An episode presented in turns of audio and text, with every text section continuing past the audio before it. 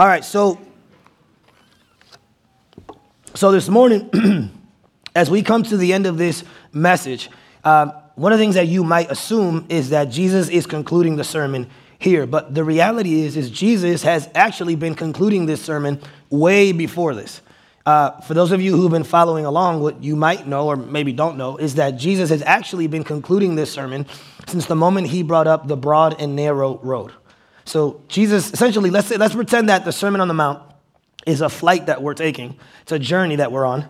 When Jesus brought up the broad and narrow road, he was, he was like the flight attendant saying, Hey, the, fa- the, the fasten your seatbelt light came on. Put your trays up. We are descending. So the plane has been descending since we brought up the broad and narrow road. And so what Jesus has done, like any good preacher, at the end of his sermon, is he's essentially giving an altar call. And he's saying, Okay, I've given you all the information you need to know. And now it's time to make a decision. Are you going to choose me or are you not going to choose me? So he begins with two roads, which we looked at two weeks ago. Then last week, Pastor Hannibal just did an awesome job talking to us about the two trees. And then he concludes with the two builders. There's two roads, there's two trees, and there's two builders. Jesus wants you to make a decision. Here's what Jesus is saying. See, a lot of people want to just hear the Sermon on the Mount and say, man, what a great moral teacher. I could really learn a lot from that guy. What a, what a great example. That's not what Jesus wants. Jesus preaches in such a way, he, the whole sermon has done it, but now at the end, he's making it clear. I either want you to crown me as king or crucify me. Crown me or crucify me, but you can't have me in the middle. Either I'm your everything or I'm nothing, but you can't have me in the middle. It's time to make a choice. Okay? So Jesus here The plane is about to descend. He gets to the tail end of it and he says, Look, we've already talked about the two roads, we've already talked about the two trees, and now we're going to talk about the two builders. Jesus says that there are two types of builders. Every person in here is a builder, every person in here is building something. The question is, are you a wise builder or are you a foolish builder? And that's what we're going to be looking at this morning.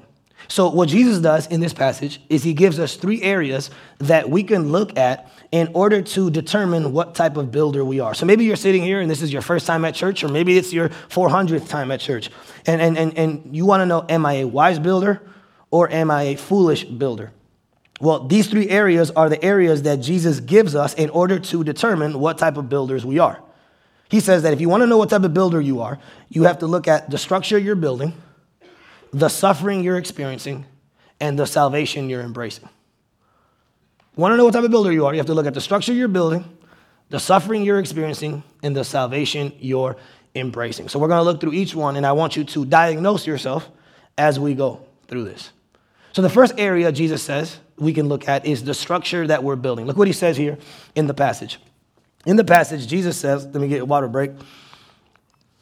All right, so in the passage, Jesus says, Therefore, everyone who hears these words of mine and puts them into practice is like a wise man who built his house on the rock.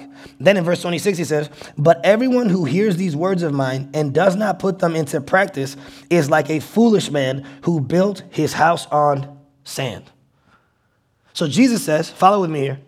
There's only two types of builders there's a wise and there's a foolish. It says, The wise are building their house on rock and the foolish are building their house on sand. Now, here's the thing that you might not know.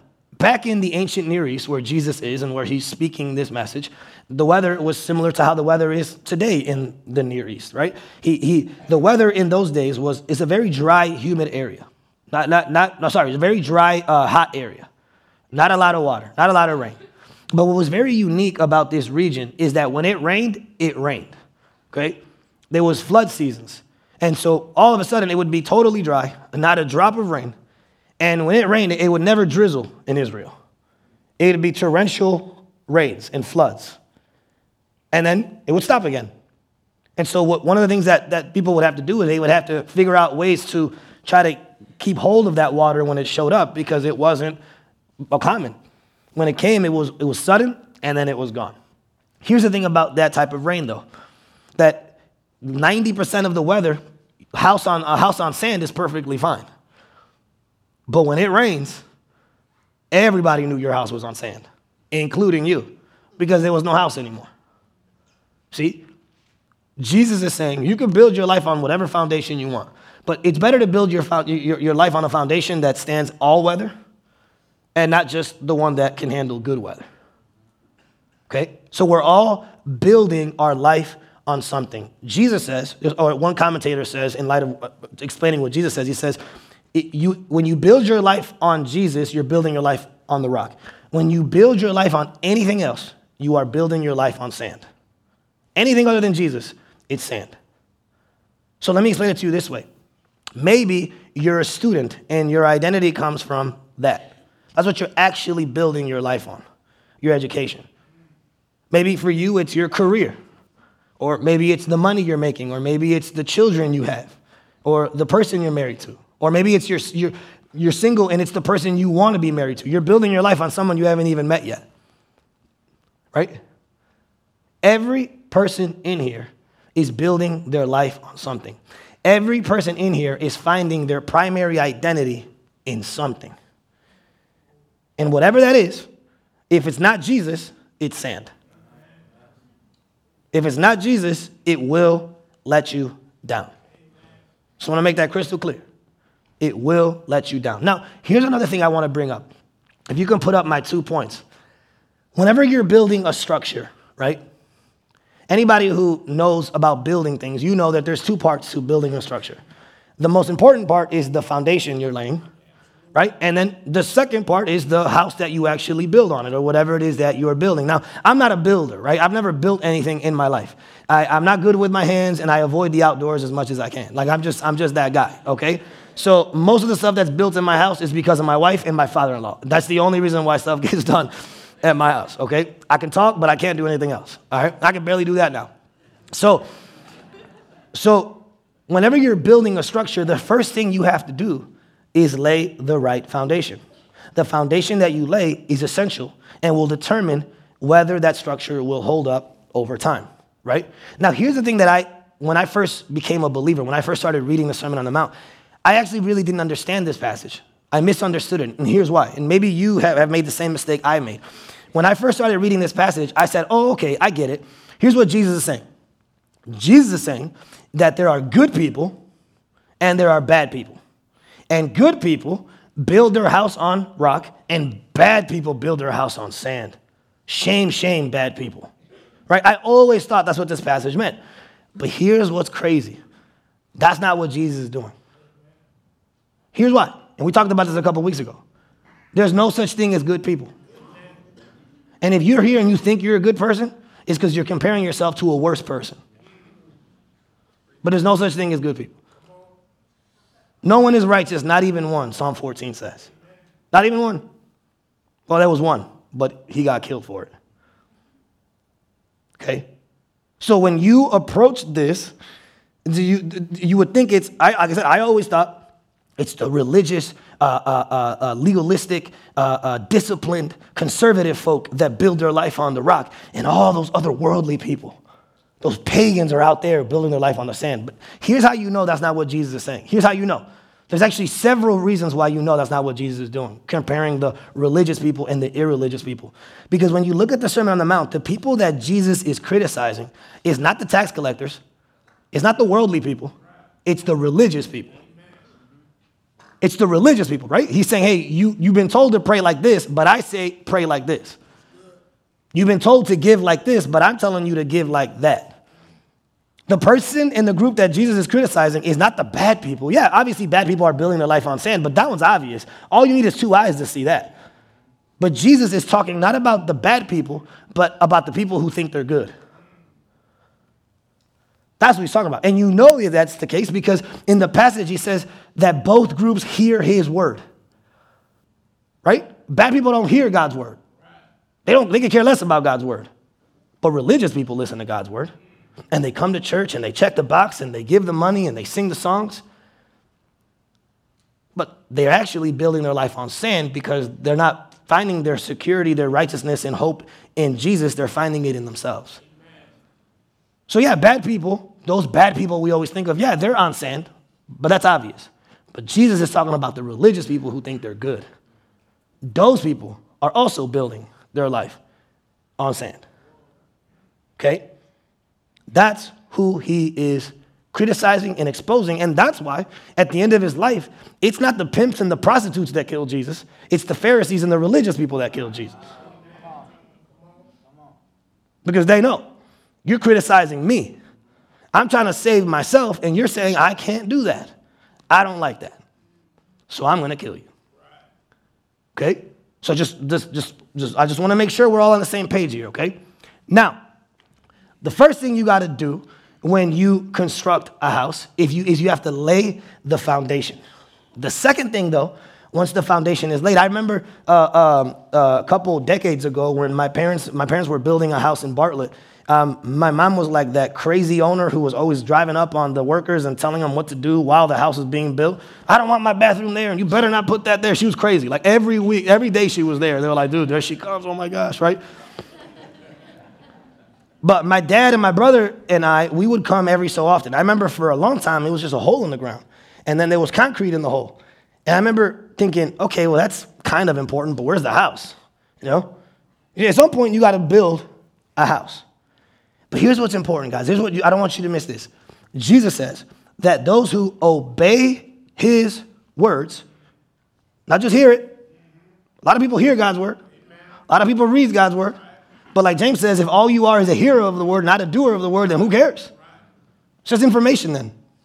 Okay? But but but, but so so following me here. There's people, religious people, and I would even put so I'm putting people both who build their life on sand and the people who build their life on the rock, because they're both guilty of this you hear God's word, you can actually be living and built on the rock. But the problem is, is that you're not actually doing something about what you're hearing. Okay? So this is true for people who are on the rock and people who are not on the rock. You could hear it and do nothing about it. Here's the problem with not obeying God's word. When you hear God's word but don't actually do what it says, then what you're doing is you're, you're, you're doing life not based on his specifications, not based on divine specifications on how to do life, but on your own specifications on how to do life. See, I don't know about you, but when I buy a product, almost always from IKEA, I don't know how to put it together, right? And so what I do is I got to look at the manual because I didn't build it. I got to look at the manual because the, the person who built it can tell me how to put it together because they're the one who built it. See, but what a lot of us do, even people, even Christians, even people who are building their life on rock, we hear God's word but we don't actually obey God's word. So we don't take God's directions for how to do marriage. We don't take God's directions for how to do parenting. We don't take God's directions on how to do singleness. We don't take God's direction on how to manage our money. So then, when our marriage falls apart and our children are crazy and our money is a mess, we blame God. Come on now. I'm pretty sure I'm preaching right now. Can I get a witness? See, that's, that's the thing. That's the thing. I, I can't tell you how many people will sit in my office, Christians now. I'm not talking about the sand people, okay? I'm talking about the rock people. Man, man, my marriage isn't working. Man, my finances are falling apart. My singleness is terrible. Well, are, okay, you're hearing God's word, but are you obeying it? Well, don't be surprised when it falls apart then. Because He's the one that built it, He created it, not you. Of course, it's not working. Can't you just hear it. You got to do it. So the, the house you're constructing is so important. You know, one of the things that I didn't realize, but I, it's, it's true now that I, that I think about it, is that you have to make sure that the house you are building is one that not only is in line with God's word, right? You're obeying, but, but we, even as people who are believers, people who have placed their faith in Jesus, one of the things that, that this passage can do, right? You can take this passage and you can say, You tell them, Pastor Will, you know, people who are on the rock, you tell those non Christians, you tell them that they're not building their life on the rock. You tell them, you, you let them know because they're the worst kind of people. Here's the problem you can have the right foundation and be building the wrong house. That's what a lot of us are doing. I, that happens to me all the time. Yeah, I know Jesus. Yeah, I'm on the rock. But a lot of times, I look at even the ministry that I'm creating. Many times, the ministry I'm creating is meant to glorify me, not God. Yeah, I have my money and I'll give God a couple dollars here and there, but, but man, I, I, my money is mine. Because, man, I'm a pastor, I'm broke. I do enough for you, Jesus. You don't need my money, you already got my time. Right? Man, money's a big one, guys. I'm going to go there because we need to talk about it, okay? Here, here's the thing about money, right? So money, everyone's like, yeah, Jesus, you can have that, and Jesus, you can have that, and you can have that. Like, but here's, here's what a lot of us do, right? The people who built their life on the rock, here's what we do. We're like, yeah, I built my life on the rock, but what we, but what we don't tell anybody is that we have some summer homes by the beach.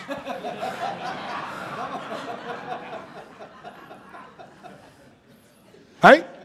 Man, I'm on the rock, but man, don't touch my summer home, Jesus. That's my home. And for a lot of us, money is one of our summer homes. It is. And so we go there, and that's where everything's out. Hey, anytime money gets tight, anytime money gets tight, the person that loses out on the money is God. Sorry, God, not this month.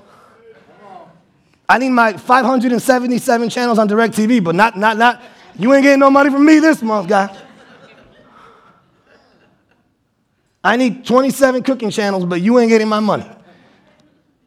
Right? Listen, follow with me here. If God doesn't have your money, God doesn't have you. That's why Jesus says that you can't serve two masters. Actually, I think this is part of the reason why Jesus says that it's hard for a rich man to enter heaven.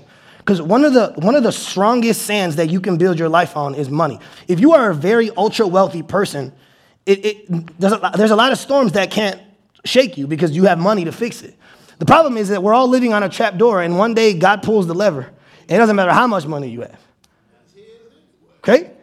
And so listen, listen. If you are a disciple of Jesus, and you are not, and listen, I'm not saying this because I need your money. Tri Village is doing fine. Okay? Okay, it's not because I need your money. So don't, oh, here comes the pastor asking for money. I could care less about that.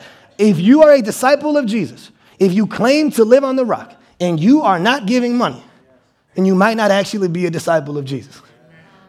Because if I can't give God my money, how am I going to give God my heart? And this is some of you like, man, this I don't like this pastor. He's getting in my face, and this is all so confrontational. And, and listen, listen, if I'm stepping on your toes, I apologize because I was actually aiming for your heart. Okay?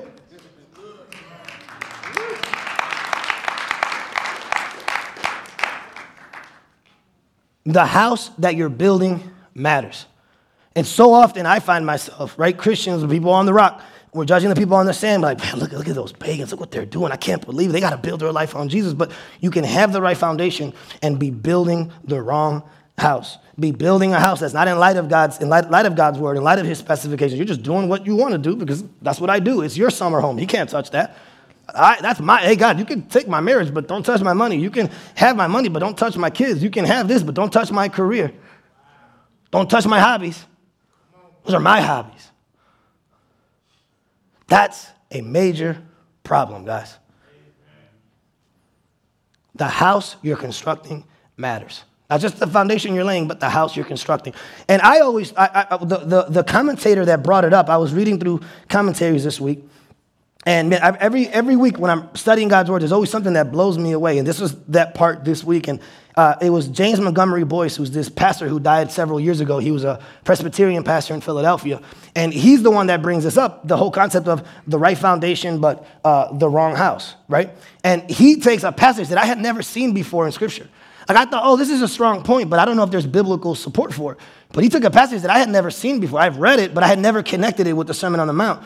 Now that I've seen it, I'll never forget the connection because even though the language is so similar. Look what Paul says in 1 Corinthians 3. Listen to this. He says, by, by the grace God has given me, I laid a foundation as a what? A wise builder. Same language Jesus is using, right? And someone else is building on it. But then he says, but each one should build with care. Listen to this. This is crazy. It's literally like Paul was preaching, like explaining this passage. He says, For no one can lay any foundation other than the one already laid, which is Jesus Christ. Now, follow me here, because I always thought, when I remember when I first came to Jesus, I didn't know this. I thought that the only people that were going to be judged at the end were the people living on sand. But according to Jesus and according to Paul, there's a judgment for the people that know Jesus too. Not necessarily to get into heaven or not, but God's going to judge what you did. Okay? Verse 12. If anyone builds on this foundation using gold, silver, costly stones, wood, hay, or straw, he says their work will be shown for what it is, because the day will bring it to light. It will be revealed with fire, and the fire will test the quality of each person's work. If what has been built survives, the builder will receive a reward. If it is burned up, the builder will suffer loss, but yet will be saved, even though only as one escaping through the flames. So you like, oh, you're like, I already built my life on the rock. I'm good. No, no, hold up. Yeah, you're in heaven. You can't lose your salvation. But if all you're building is with, with straws and hay, don't be surprised when all of it is burned up. You might convince us, the people around you, but you're not going to get past Jesus with that. You can't. So, not only when you're, one of the ways you can tell whether you are on sand or on rock is by looking at the structure you are building, both the foundation you are laying and the house that you're building. The second area that Jesus says that we need to look at in order to determine what type of people we are, if we are a wise builder or a foolish builder, is not just by the structure we're building, but by the suffering we're experiencing. How you manage suffering will tell you what type of builder you are. Look what Jesus says here in the passage. He says, verse 25, the rain came down, the streams rose, the winds blew and beat against that house, yet it did not fall because it had its foundations on the rock.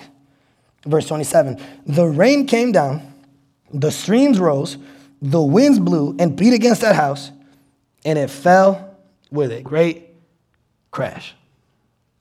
So, water break. Follow with me here. Jesus says that regardless of whether you are a wise builder or a foolish builder, there are going to be storms in life. So if you think that coming to Jesus means there's no more storms, then man, you got the wrong weather report. Someone lied to you. Actually, a, a few weeks ago, we, we, we, baptized, we baptized Alex Constantino. Um, uh, the young guy who, uh, um, the Filipino Asian guy who came here and came to know the Lord. He was from Bartlett High School, and uh, one of the guys I went to school with, he got baptized. Ever since Alex got baptized, things have gone horrible. Just this past week, his dad passed away suddenly, and he has a wake today, right now, today after the service, that I'm going to later. So, so follow with me here. Things got harder when he started walking with Jesus. You know why, right? Because before you come to Jesus, Satan's on your side, right? You don't have an enemy. And if you do have an enemy, it's a Father in heaven who loves you and wants to save you. But the moment you come to Jesus, now you have three enemies the flesh, the world, and the enemy. And they all hate you. So, nowhere in the Bible, so if you've come to Jesus and you think it's going to get easier because of it, I don't know where you read that in the Bible. I don't know who told you that. Because that's not biblical. Storms are going to come regardless. Here's the difference though the people who are built on rock are ready for those storms, and the people who are built on sand are not ready for those storms. Think about this, think about this. When you build your house on sand, what you're actually doing without even realizing it is you're saying, I don't think there's gonna be a storm. Right? Because why would you build your house on sand? So if someone warns you against something, and you're like, ah, nah, nah, nah, I'm gonna just go ahead and build it. What you're actually saying is, in your worldview, there's no space for a storm. It doesn't fit your worldview. Storms are not a thing. That's why I can build my house on sand. The problem is, storms are a thing. And we're all gonna go through them. And how you manage it will determine, but will, be, will show what the foundation is. Here's the thing, guys. Here's the thing. Here's the thing about how, and you could go to my two points under this. Suffering is a reality that all of us are going to have to go through. And one of the ways that you can tell what type of builder you are is how you navigate the reality of suffering. People who build their life on sand don't expect it. They have no uh, a theology for it. Like there's no space for suffering. It doesn't fit in the worldview that they have. It doesn't. Back to the religious people I brought up earlier, okay? Follow with me here. Religious people Here's why religious people, people who are trying to say, and I mean religious in the worst way possible, religious people, people who are trying to save themselves, not going to Jesus, they can't handle suffering. Here's why. Because when you're trying to save yourself and you're trying to uh, earn God's love and God's approval. When God sends suffering, it confuses you. Because you're like, wait, wait, you can't do bad stuff to me because I've only done good stuff. See, a religious person has no space in their worldview for suffering because they're trying to get, hey, God, I've been scratching your back for 30 years now. You can't give me cancer. You can't give me divorce. You can't give me bankruptcy. Religious people handle suffering terribly. Suffering will always reveal whether you are building your house on the rock or whether you are building your house on the sand. And here's the thing, right? On, on the surface, uh, uh, remember, remember the, the weather in Israel? 80% of the time it's, it's hot, right? Not a drop of rain. 80% of the time when the sun's out, a house built on sand and a house built on rock look exactly the same. Right? Amen. If it's not raining, you wouldn't know what the house is built on. You find out when the storms come. That's when you find out what. But you look at your unsaved neighbor, you're like, man, I don't even know why I'm trying Jesus. He has more money than me. He has more uh, uh, success than me. Uh, or, or, or, maybe you're single. You're like, why does that person have a boyfriend or a girlfriend? I don't. Right? You get discouraged. But listen, everyone's house looks great when the sun's out. Everybody's house looks great. It's when the rains come that you find out the foundation. Okay? So, so, so now here's, here's something that I, that I need you to, to, to see. Because people who build their life on the sand don't have an expectation of suffering, when it shows up, not only do they get angry at God because they're religious people, but, but the other thing is, at best, the, at the, their best response to suffering is what they do is they try to numb themselves and act like suffering isn't there. They just numb it. They try to, they try to put their, hand in the, their head in the sand and just try to numb it. And here, here's what I mean. So this week, as I was navigating my the, these throat pains, I was like, man, like, what am I gonna do? Like, I gotta, I gotta do this wedding and I gotta preach and you know all this stuff. So one of the things that I used to do when I was younger, my dad had this, uh, little uh, green spray, uh, medicine spray that you would spray in the back of your throat. It would have this tingling feeling, and then everything would feel better, right? So the moment my throat starts hurting, I'm like, oh, I know exactly what I'm gonna do. I'm gonna get my green spray, man. That's my, my trustworthy go-to throat uh, uh, procedure, right? So I'm, I'm, looking, I'm like, Lily, you know what I gotta do? I didn't even know what the name of them is. I gotta get that green spray, right? But then Lily told me something that I never knew. I found out that that spray doesn't actually fix your problem. It's an anesthetic. So here's what it does it numbs the problem. So you think you're better, but you're not. Just the pain is gone. But everything is still falling apart. Right? That was like, it was like my whole childhood was a lie. Like I was like, I was like, wait, what? My green spray doesn't work? But that's what a lot of people do. Well, people with, because they don't have a, a place for suffering in their worldview, they just spray it. Just numb it. I'm gonna just keep numbing. I'm gonna keep putting it under the carpet. I'm gonna act like it's not there and hopefully it'll go away. But that's not how suffering works. Here, here's what happens with people who are building their life on sand, okay? And I would argue, if we're not careful, even people who are building their life on rock, but, but primarily the people who build their life on sand. What you do is because you're trying to save yourself, and again, that's whether you're religious or an atheist or agnostic, wherever you are, everyone's trying to save themselves based on some sort of standard, right? When you're trying to save yourself and suffering shows up, because you don't want to go to God, you do everything in your power to try to fix the problem yourself. Everything in your power. When there's no other option, here's how you pray. Here's what your prayer life looks like when, when you live on sand, there's no other option. Instead of actually going to God and having a relationship with Him, you use, you use prayer like a flare gun. Like you're under siege and you grab prayer and you shoot the flare up. I got no other option. Send back up. That's what prayer looks like for those people. Everything's falling apart. Oh man, they're super spiritual when, when times are hard. Man, when the storms are out, they're on their knees and they're coming to church and they're praying. Oh man, it's all about Jesus. Everybody loves Jesus when the storms are out. Okay? So they, they, they shoot the flare up. Then God shows up and here's what they do to God. They're like, God, here's what I need you to do, brother. I need you to fix my problem, just that specific problem, and don't touch anything else in my life. Fix that, but don't touch anything else. I shot the flare. I need your help. You're lucky I'm even asking for that. Do what I need and get out. That's how sand people pray. Okay? Now, C.S. Lewis has a, has a quote that, that captures this, and, and he's my favorite author for many reasons, but you'll see why just in quotes like this. And look how he describes people who pray when they're in sand. He says, When I was a child, I often had a toothache. He says, and I knew that if I went to my mother, she would give me something which would deaden the pain for that night and let me get to sleep. Listen to this. But I did not go to my mother, at least not till the pain became very bad. And the reason I did not go was this I did not doubt she would give me the aspirin, but I knew she would also do something else. I knew she would take me to the dentist the next morning. Listen to this. I cannot get what I wanted out of her without getting something more, which I did not want. I wanted immediate relief from pain, but I could not get it without having my teeth set permanently right. And I knew those dentists.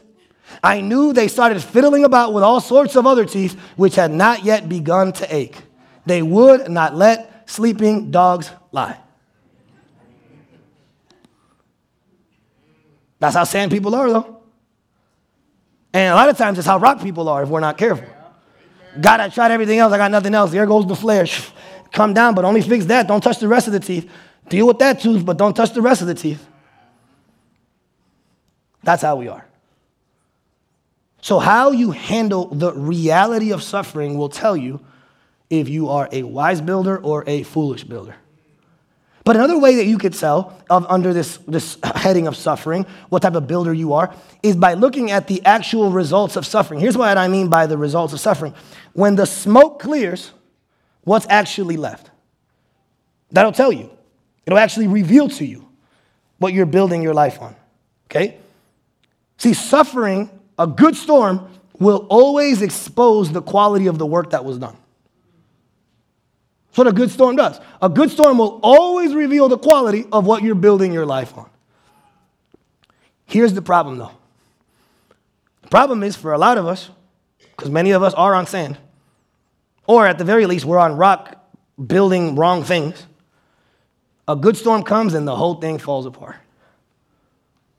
I, I have a few illustrations to, to illustrate this to you and to give you an idea of how this works. One, one illustration I came across this week is uh, there's a pastor uh, who had a friend of his who was a counselor at an Ivy League school, right? And so he's talking to this friend of his about the students at this Ivy League school. And this guy said something that was very interesting when I heard it. He said that many of the students in these Ivy League schools struggle with depression and hopelessness. And when he asked them why, he said, Well, think about it. These kids are at this Ivy League school because at their school, the school they came from, they were the smartest, best looking people. Then they show up at Harvard and Yale and realize that they're nowhere near the top of that list. So their whole life, they had built their life on education and on being smart. Then when they surround themselves with smarter people, their house crumbles. The sand has shifted and they're no longer worth it. Guys, that's the problem with building your life on something other than Jesus. Right? If it's your career, when you lose your career, you're not, you're not losing your career, you're losing your God. It's not a career change, it's a religion change. That's why uh, uh, uh, Tim Keller, in his book Counterfeit Gods, he begins the book. Um, it was written back in 2009 when, when all the recession stuff was happening. He said that there were so many rich CEOs that committed suicide through the recession. Because when they lost their money, they lost their everything. That, that's, that's who they were, that was their identity. And like I said earlier, I, I, think that many times, maybe I haven't said it, maybe that was the previous service, but I'll repeat it just in case, that I think that some of the hardest people to come to Jesus are rich people. Because if you're ultra rich, you can cover any problem. It's hard to see the sand when you got money. That's why poor people want money so much. We all want enough money so that we don't need God anymore. Maybe God has you broke so that you keep coming to Him. Okay? So, so, so, so, so follow with me here. These people, they, they, they, they're building their life on something other than Jesus. And then when, when everything, when the storms come, the storms reveal that Jesus isn't what they were building their life on. That's, that's actually how my life was. I, I remember when, when I was, so let me back up. So last, last night, I was doing this wedding. And I'm convinced that part of the reason why my voice went is because the enemy was trying to keep me from preaching at this wedding. Here's why. Because the wedding that I was doing was from a guy, one of my best friends, back when I was in high school. And literally, I haven't seen this guy and all the friends that I had essentially since I was 18 years old. Because one of the mistakes I made when I became a believer, when I started following God, is I thought if I'm going to follow Jesus, I got to cut off all the bad people from my life. So instead of reaching them, I judged them and I just cut them off because I thought I was better than them. So for over a decade, we didn't talk. Well, here's how this guy ended up reaching out to me. Tri Village sends out a mailer every year. His mom gets the mailer. His mom calls him and says, Hey, you know how you're getting married? I think one of your friends is a pastor. So he calls me he, he messages me. He's like, hey, I, I don't know if you're a priest or a pastor, but I, do you do weddings? Like, he, just, he didn't even know what I, what I was. And I was like, yeah, I actually do weddings. He's like, oh, man, that, can you do it? And I was like, yeah. He's like, F yeah. Like, that was his response. Like, over, over the phone. He's like, F yeah. I was like, oh, okay, hey, yeah, hey, amen, brother. You know, I didn't realize how, how conservative I've become. I was like, oh, wow. Like, like startled me a little bit. right? So, so I'm doing this wedding. Last yesterday i'm at this we, we did the rehearsal dinner on friday. We did the wedding yesterday right? And so i step into this room and he was essentially the only one that knew i was coming. None of the other guys i grew up with knew i was going to be there. So i walk into this restaurant for the rehearsal dinner and they're like what's will franco doing here? And a lot of them didn't even know i was a pastor let alone a christian right? So i walk in and i start talking to these guys and connecting with these guys. And you know what the lord reminded me of as i was interacting with these guys well, two things. They were the reason why I started Tri Village. Those, those five guys that were the groomsmen, well, they were the people I had in mind when I started this church. And I said, I want to have a church where those five guys can walk in and not feel judged and feel like they're loved and feel like they understand everything that's being said. That's my standard. So I don't know if you know, I hope this church is connected with you, but those are the five guys this church started for. So hopefully all of them will be here one day, but right now they are not, okay? But, but I walk into the, the, this room, and in light of this passage, I'm thinking about the passage, and what the Lord reminded me of over this weekend is that these guys were my foundation for a really long time. Like they were what I was building my life on. I was building my life on women and on these five dudes. Their acceptance of me, their approval of me, was where I found my security and my identity and my self worth. So, one of the things that started happening when I was 18 and I started going to church, they started cutting me off because I wasn't partying anymore I wasn't drinking anymore. I wasn't the same guy anymore. So they, I was distancing myself, but they were also pushing me away too. And there was one of them in particular who claimed to be a Christian. And when I finally found out what Christianity was, I looked him in the face and I'm like, dude, you're not a Christian, bro. That didn't help.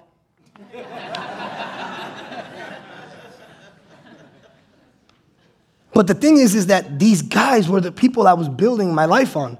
And the Lord reminded me of how much He's brought me through and, and, and, and how much he's taking me out of. And, and being in that presence, I, I remember that part of the reason I clung to the rock as my foundation was because I had lost my other one. I never really chose Jesus because he was the better option. I chose Jesus because he was the only option. I, I, didn't remember that until this weekend and how much those guys meant to me. They still mean a lot to me, but they're just no longer my God. Okay? And I have a friend of mine who is a pastor here in Streamwood, and his, his name's Corey, and him and I got lunch this week, and he told me how he didn't grow up in church. He grew up in Oregon, which, for those of you who don't know, Oregon's a very unchurched area, right? He grew up in Oregon. No one in his family was a Christian. And his dad and him both idolized baseball. And baseball was what was going to give him a degree. He was going to go to the league, to the MLB. That's, that was his God. Baseball, baseball, baseball, baseball. He said that one of the things that happened his junior year, he said he was really good. He's like, he's like I don't know if I ever would have gone professional, he's like, I for sure would have gotten a scholarship though for college. He's like, his junior year, it was a routine play. He was second base. Uh, so he gets the ball and he throws it to first base, and the ball fell short. And he said that from that moment on, he started struggling with this thing called yips. Yips, is that how you say it? Yips. And it's a thing that baseball players and golfers struggle with in particular. And here's what it is it's this anxiety thing that happens to you that once it happens, you can't throw a baseball ever again. Like, he said that he's like, I would make that throw all the time, normal. He's like, once that happened, once I started struggling with it, he's like, I went to counselors. My parents spent a bunch of money because this was going to be my scholarship. This was going to be my career. He's like, Will, from the moment it happened, I literally could not throw the ball from second base to first base. He's like, I, oh, he's like, before I would only see the guy, the guy I was throwing to. He's like, now all of a sudden I was thinking about the cars in the parking lot. Like, what if I overthrow it and I hit a car? And what if I underthrow? He said all this anxiety came over him and his career was ruined. He went from being a starter to being at the end of the bench. And he said, what happened though, he said that was actually the best thing that ever happened to him. Because he's lost his God, he, he lost his sand. And when he lost his sand, he had nowhere else to turn, then he came to do the rock. And that's when he met Jesus. He said, looking back then, he said it was the worst thing that could have happened. Looking back now, he said it's the best thing that could have happened. God literally took his foundation out from under him so that he would cling to the only foundation that'll get him through. Listen, so this is weird, but let me put it to you like this suffering then can be a good thing. Storms might be the best thing that can happen to you. You know why? Because every and every commentator that I looked at said this. Every storm that you go through here on earth is a foreshadowing of the ultimate storm you're going to go through when you're judged by God. So what God does in his grace is he gives you storms to, re, to, to show you that you're not building your life on the right thing. If you ignore those storms, you're not going to be able to ignore that final one. So storms are great. You know what's crazy about Christianity, though, when you think about it, then? Christianity is, is so unique because here's what Christianity does. When you build your life on Jesus, not only are you ready for suffering when it comes, but all suffering does is reinforce the decision you already made. Does that make sense? If I'm building my life on Jesus and I suffer and I lose my job or I lose a family member, that's okay. Not because it's okay, but it reminds me why I chose Jesus in the first place. Suffering not only does it not crush me, it reinforces the right decision I made. It shows me why I chose Jesus in the first place because he's the only foundation that can't be taken away.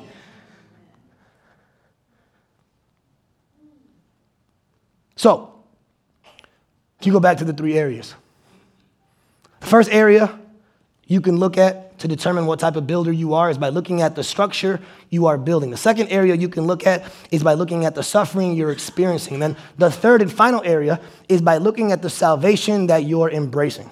Now, let me reread, uh, not, not reread, but let me go back to the end of this passage. This is part of the passage that most people just ignore because the sermon's over by now. But I would argue is one of the most important parts of the entire sermon. In verse 29, in verse 28, we see how people finally get to respond to what Jesus says. Look what it says. It says, When Jesus had finished saying these things, the crowds were amazed. Or the Greek word there is they were astonished. They were blown away by his amazing teaching. At his teaching. Because he taught as one who had authority and not as their teachers of the law. So follow with me here.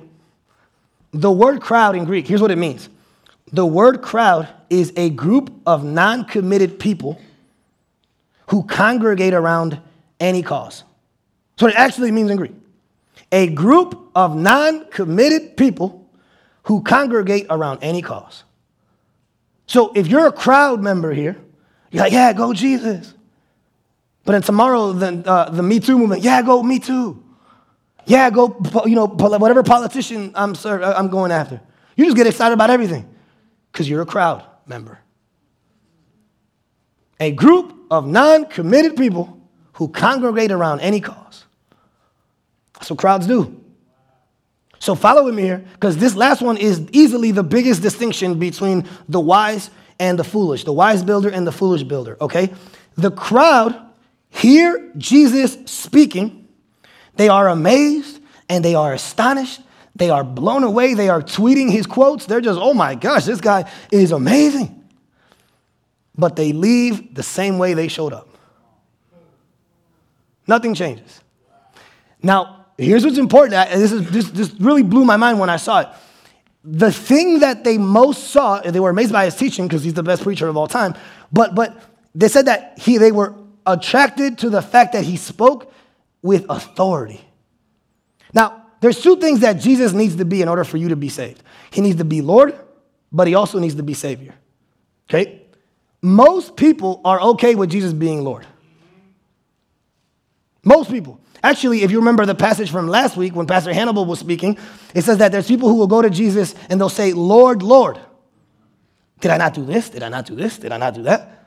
So they see Jesus as an authority, my Lord, but not as my Savior, because if you were my Savior, I wouldn't be giving you my track record. If you were my Savior, I wouldn't be trying to impress you. Right? So it's easy to have Jesus as Lord. It's Jesus to have Jesus as an authority, someone that you learn from because he's a great moral teacher. But Jesus doesn't let you do that to him. Either you crown him or you kill him, but you can't have him in the middle. So a lot of people love Jesus as Lord. Hey, Jesus, you can be my authority, but you're not going to be my atonement. See, these people, here's what, they, here's what they're saying. Hey, hey, I'm, I'm perfectly fine with submitting to you, but I don't want to be saved by you.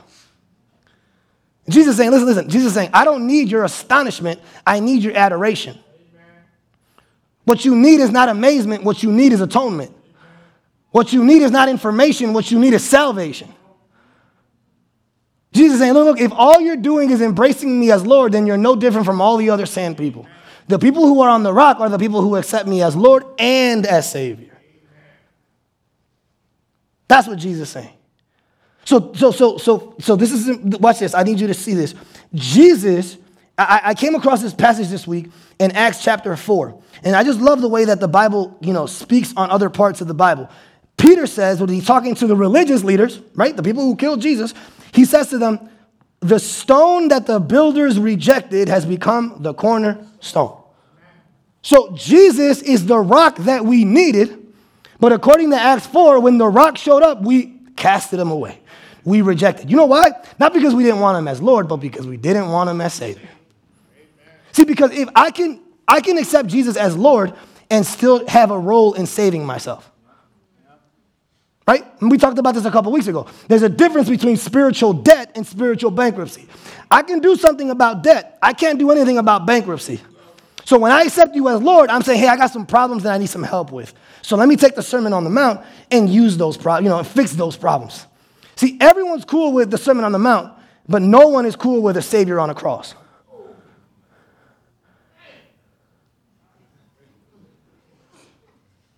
Everyone is cool with the Sermon on the Mount, but nobody's cool with a Savior on a cross. Because when there's a Sermon on the Mount, you can do something. There's a Savior on a cross, you can't do anything. You don't have debt, you're bankrupt. 100% completely bankrupt. So here's the question If Jesus knew that we were going to reject him, why did he show up then? Why, why would he put himself through it? Well, Jesus at the cross went through the ultimate storm so that by faith in him, we might be able to go through the smaller ones. I know Jesus is going to be faithful in whatever storm I'm going through right now, whether it's cancer or money issues or a prodigal, whatever it is. I know he's going to be faithful in the smaller storm because he was already faithful in the greatest one. Why am I going to doubt him now?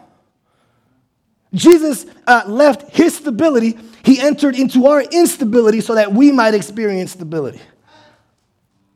That's what he did. So now we have a rock foundation. He died like someone who had lived his life on sand so that we might live like people who can build their life on rock. He was rejected so that we might be accepted. That's what this passage is telling us. And once you understand that, listen, once you understand that Jesus is your rock, it changes you in three ways it changes your past, it changes your present, and it changes your future. Here's how it changes your past. Once you understand that Jesus is your rock, whether you have a good past or a bad past, your past doesn't matter anymore. Paul in Philippians 3, he had a, if anyone had a track record, if there's anyone that could have earned heaven was Paul. In Philippians 3, Paul lists every single thing he did for God. At the end of the list, he says, I count it all as loss. All the effort that I put in doesn't matter because all that stuff I was doing was on, my, on the sand I was living on. Now that I'm on the rock, it doesn't matter what I did because my past doesn't matter anymore. So whether there's good or bad, your past doesn't matter anymore. But it doesn't just change your past, it also changes your present. Here's why it changes your present. One of the things that happens, okay, uh, this is what's beautiful about the gospel. When you are building your life on the rock, and you understand that your acceptance and your approval and your forgiveness is found in Jesus and not in yourself. When you understand that, when you understand that the Sermon on the Mount is not about go and do, but I've already done, right? It's not about do, it's about done. When, when you understand that, it changes how you live in the present. Because here's what happens if I am living on the rock, then there's no success that can make me conceited, and there's no suffering that can crush me. See, when you're living on sand and you're working your own magic, when success comes, you get conceited. When suffering comes, you get crushed. But when you're on the rock, success comes. Success doesn't make you conceited because Jesus had to die for you. That's how sinful and broken you were. I can never let success get to me because he had to die for me. But then I, suffering never crushes me because he was glad to die for me. Success doesn't make me conceited because he had to die. Suffering doesn't crush me because he was glad to die. Come on. But then it changes, so it changes your, your, your past, right? Then it changes your present. Oh, and one more thing about the present. Uh, one of the things that happens with the religious people on sand is that they're trying so hard to obey God. They're trying so hard to do good things and give money and pray, and I'm gonna just save myself and I'm gonna just do it, and I got it. That, that one, of the th- one of the lies they believe is that their fruit, what they're doing externally, will work its way in. So, so, so, so they see fruit not as a sign of life, but as the source of life. Okay? They're saying, I'm gonna try to obey because the more I obey, that'll work its way in. That's not how the gospel works, people. You, Jesus transforms you from the inside out, then you start to transform from the inside out, not from the outside in. So your fruit is not the source of life, it's the sign of life. Okay? So it changes your past, it changes your present, and then it changes your future. Here's why it changes your future because whatever you are building your life on, I don't care if it's your career, I don't care if it's your kids, I don't care if it's your romance, I don't care if it's your education, whatever you are building your life on, that thing will eventually disappear. Money will go away. Your career will end. Your family will die. Your health will fade. And your beauty will disappear one day. There's nothing more awkward than a woman who found their, their identity, their foundation in beauty, and they're 65 years old and they're acting on Facebook like they're 25 still because they want someone to give them some affirmation. all the things that you're building your life on will go away. And the only foundation that will stand any storm is Jesus. And like I said earlier, what's crazy about Jesus that not only will it withstand any storm, but the more you suffer, the more you're driven into it. The more it confirms the decision you made was the right one. Changes your past, your present, and your future. And so the question is, what are you going to choose today? Listen, I don't know if it's your first time here or your eighth time here, but you got to make a decision at some point. And one day, I don't know when you're going to stand before God. I don't know how many storms God's going to send your way, but one day you're going to experience the ultimate storm. And maybe, maybe you've never heard any of this before. Maybe you didn't know you were a foolish builder, but you know what? You don't have that excuse anymore. God's going to look at you and say, What did you decide? Okay? So if you haven't made that decision, make that decision. Because Jesus already made that decision for you. Choose him because he already chose you. As I conclude, I want to finish with this famous uh, hymn. We're going to sing part of it in our, in our final song, but I think it summarizes not just the sermon today, but the entire series. Here's what it says It says, My hope is built on nothing less than Jesus Christ, my righteousness. I dare not trust the sweetest frame, but wholly lean on Jesus' name. When darkness veils his lovely face, I rest on his unchanging grace. In every high and stormy gale, in every storm, in every high and stormy gale, my anchor holds within the veil. His oath, his covenant, his blood support me in the whelming flood. When all around my soul gives way, he then is all my hope and stay. On Christ, the solid rock I stand. All other ground is sinking sand. All other ground is sinking sand.